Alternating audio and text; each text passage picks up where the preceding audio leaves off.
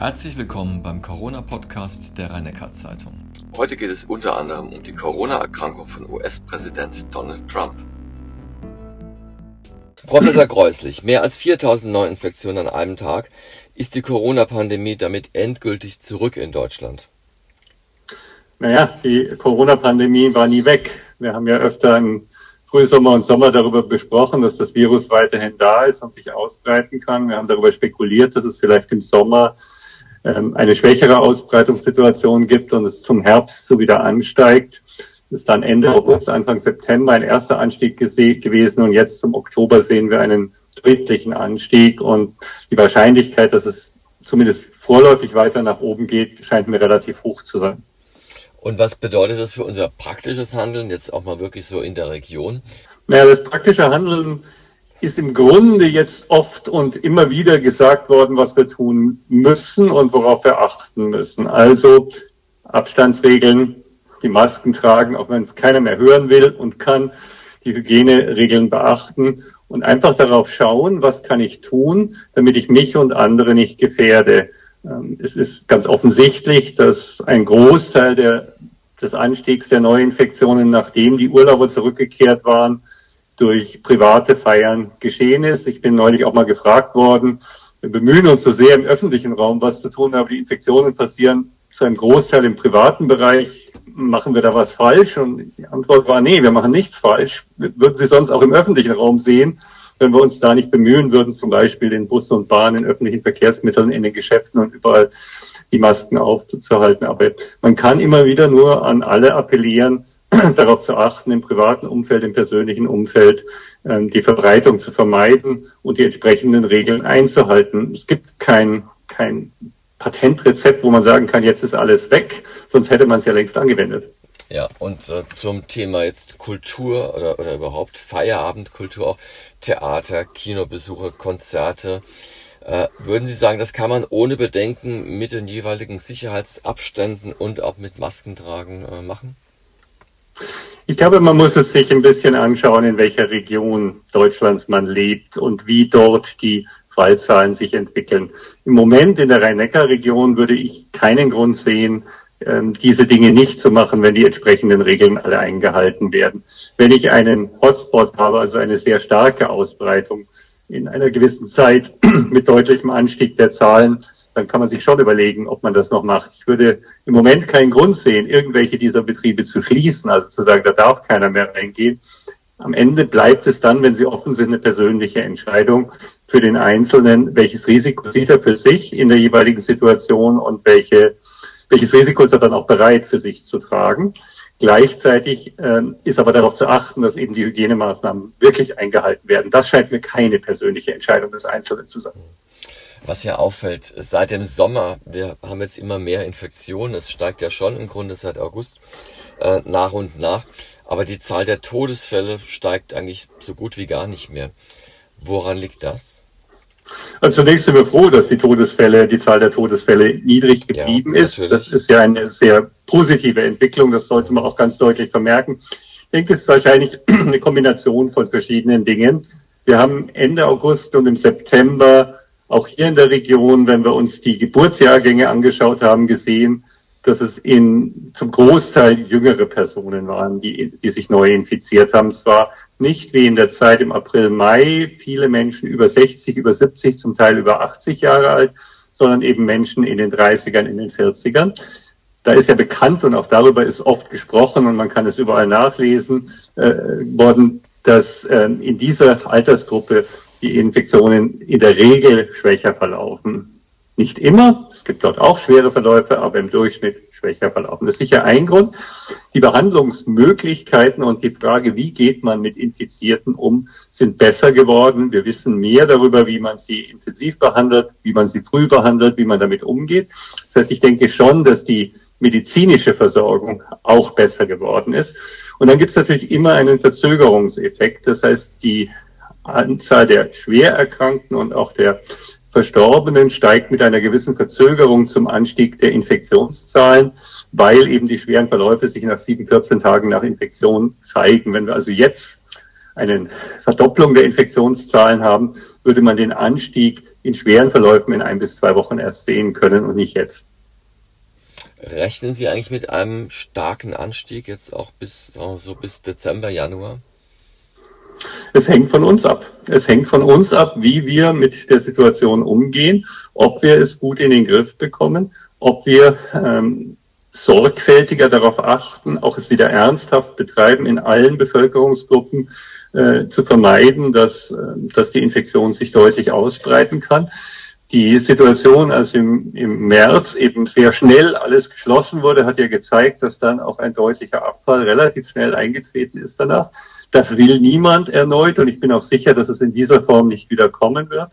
Aber wir müssen daraus lernen, dass die Maßnahmen, von denen wir inzwischen ja wissen, dass sie erfolgreich sind, dass wir die auch tatsächlich einhalten müssen und es möglichst gut darauf achten, das zu vermeiden. Dann glaube ich schon, dass im Herbst, Winter mehr Fälle als im Frühsommer, Sommer auftreten werden, aber es muss keinen dramatischen Anstieg geben. Aber auszuschließen ist es im Moment nicht. Die äh, Angst hat schon so ein bisschen zugenommen und viele Menschen, die schützen sich jetzt oder schützen sich vermeintlich, die nehmen Nasen, Virenspray oder sie gurgeln Flüssigkeiten. Das sind Dinge, die hat man am Anfang auch immer so empfohlen. Ist es mit der, mit der jetzigen, mit dem jetzigen Kenntnisstand irgendwie sinnvoll, so etwas zu machen? Also die, die Wahrscheinlichkeit, dass ich damit eine Infektion verhindere, ist sehr gering. Ähm, wahrscheinlich, wenn ich zu dem Zeitpunkt, wo ich mich gerade infiziere mit einem antiviral wirksamen Substanz gurgle, dann werde ich die wenigen Viren, die da sind, abtöten. Wenn sich der Erreger aber schon im Rachenraum vermehrt, dann sitzt er auch in den Zellen und die oberflächliche Gurgellösung wird ihn nicht mehr inaktivieren, wird es nicht mehr verhindern. Das heißt, die, die Möglichkeit zu verhindern, dass ich mich infiziere, ist die wesentlich bessere Chance als irgendwelche anderen Maßnahmen zu unternehmen. Und denken Sie einfach dran, wie wenig diese Lösungen helfen. Wenn ich eine, eine Halsentzündung bei einer schweren Erkältung habe, dann wird die auch nicht wesentlich schneller besser. Sie haben ja empfohlen, schon im Sommer, also recht frühzeitig, sich unbedingt gegen Grippe impfen zu lassen. Und Sie waren ja nicht der Einzige, der es empfohlen hat. Aber jetzt gibt es offensichtlich zu wenig Grippeimpfungsdosen, Impfdosen. Äh, wie, wie kommt das? Also ob es zu wenig Grippeimpfdosen gibt, kann ich im Moment nicht sagen und ich kann mir auch nicht vorstellen, dass wir im Moment zu wenig Grippeimpfdosen insgesamt haben. Äh, es kann sein, das war auch in den Vorjahren so, dass es manchmal Verteilungsprobleme gibt, dass nicht mhm. genug da ist. Der Grippeimpfstoff wird ja immer für die gesamte Saison bis Februar produziert und dass wir Anfang Oktober schon alles verimpft haben, was für die gesamte Saison vorhanden ist, halte ich für komplett ausgeschlossen. Es könnte sein, dass die Bereitschaft oder der Wunsch, sich impfen zu lassen, berechtigterweise stark zugenommen hat und dass deswegen Engpässe passieren. Aber man kann sich im Oktober und November genauso gut noch impfen lassen wie im September oder Anfang Oktober. Die Grippewelle beginnt in der Regel erst im Dezember, Januar. Wir hatten jetzt eine recht lange Sommerpause sozusagen, also wir beide mit dem äh, Corona-Podcast. Mhm. Und äh, in der Zwischenzeit gibt es einige Erfolgsmeldungen, was einen Impfstoff betrifft. Und äh, halten Sie das für realistisch, dass sogar noch wie bei BioNTech, das schon mal angedeutet wurde, dass quasi noch in diesem Jahr ein Impfstoff gegen das Coronavirus auf den Markt kommen wird? Ausgeschlossen ist es nicht. Sehr wahrscheinlich scheint es mir nicht, aber es ist vielleicht auch gar nicht entscheidend, ob es im Dezember passiert, im Januar oder im Februar, solange es ein gut wirksamer Impfstoff ist, der auch in ausreichender Menge produziert werden kann. Die Zulassung per se ist ein wichtiger, ein entscheidender Schritt. Die Produktionskapazität ist ein zweiter und die Verteilungsmöglichkeit, also die äh, Verteilung in die entsprechenden Bereiche, dass auch äh, entsprechend die Logistik existiert, ist ein dritter ähm, Aspekt. Ich, soweit ich es sehe, äh, wird an allem intensiv gearbeitet. Auch die Bundesministerin Karliczek hat ja gestern nochmal erklärt, dass auch die Bundesregierung die Produktion von Impfstoffen fördert, von denen man noch nicht mal sicher weiß, ob sie wirksam sind und zugelassen werden können einfach mit dem Ziel, dass wenn sie denn wirksam sind und zugelassen werden können, dann auch ausreichend Produktion ist und hat auch betont, dass das durchaus das Risiko beinhaltet, dass ein Impfstoff sich als nicht wirksam äh, erweisen wird und trotzdem in großer Menge produziert wird. Mir scheint das ein kluges Vorgehen zu sein, weil wir ja immer gesagt haben, die Testung und Zulassung per se heißt ja noch nicht, dass ich Menschen impfen kann. Ich muss dafür auch genügend von dem Impfstoff verfügbar haben. Also wenn ich das alles zusammenzähle, dann glaube ich nicht, dass vor dem ersten Quartal ähm, 2021 eine substanzielle Zahl von Menschen geimpft werden wird.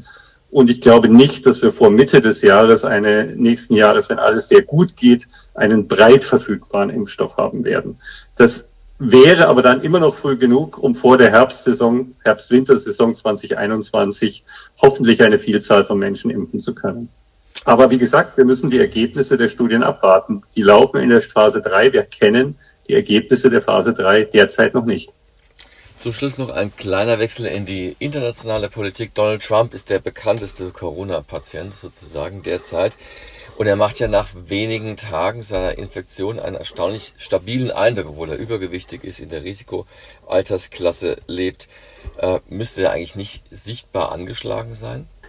Ich glaube, es ist äh, schwer zu sagen, wie angeschlagen oder nicht angeschlagen Trump in den ersten Tagen war, weil ja auch sein Verlauf nicht wirklich öffentlich diskutiert wurde und das muss er ja auch nicht. Wir müssen ja nicht die Krankheitsgeschichte eines Menschen im Detail kennen, auch wenn er Präsident der Vereinigten ja. Staaten ist. Man hat dort sicherlich alles, was verfügbar war äh, und was als möglicherweise wirksam eingeschätzt werden kann, äh, in, in ihn hineingejagt, würde ich mal sagen. Also man hat ihm äh, Antikörper gegeben, man hat ihm Remdesivir gegeben, man hat ihm Dexamethason gegeben. So wie der Verlauf war, würde man das bei anderen Patienten nicht machen. Ob und in welcher Form welches dieser Medikamente tatsächlich wirksam war, ist schwer einzuschätzen, weil wir die Krankheitsgeschichte und die, die Details gar nicht kennen. Ich vermute aber schon, dass die Therapie oder ein Teil dieser Therapie ein Grund dafür ist, dass er so relativ schnell wieder aus der Klinik herausgekommen ist, wobei wir natürlich im Detail auch gar nicht wissen, in welchem medizinischen Zustand er jetzt ist, nur dass er nicht schwer krank ist, das ist offensichtlich. Ab wann ist denn ein Patient so rein statistisch gesehen über dem Berg, also dass er quasi, dass die Krankheit keinen schweren Verlauf bei ihm nimmt?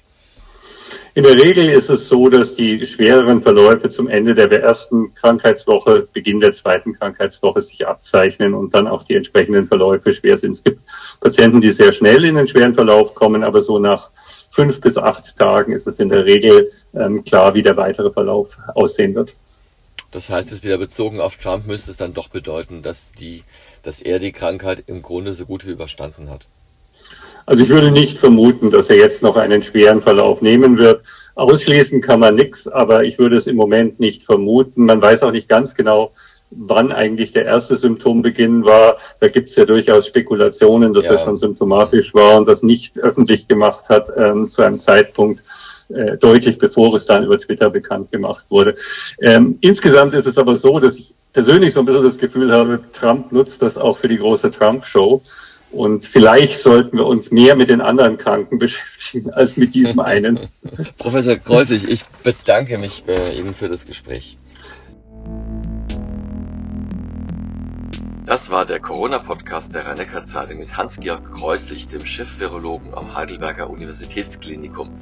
Die nächste Folge hören Sie in einer Woche.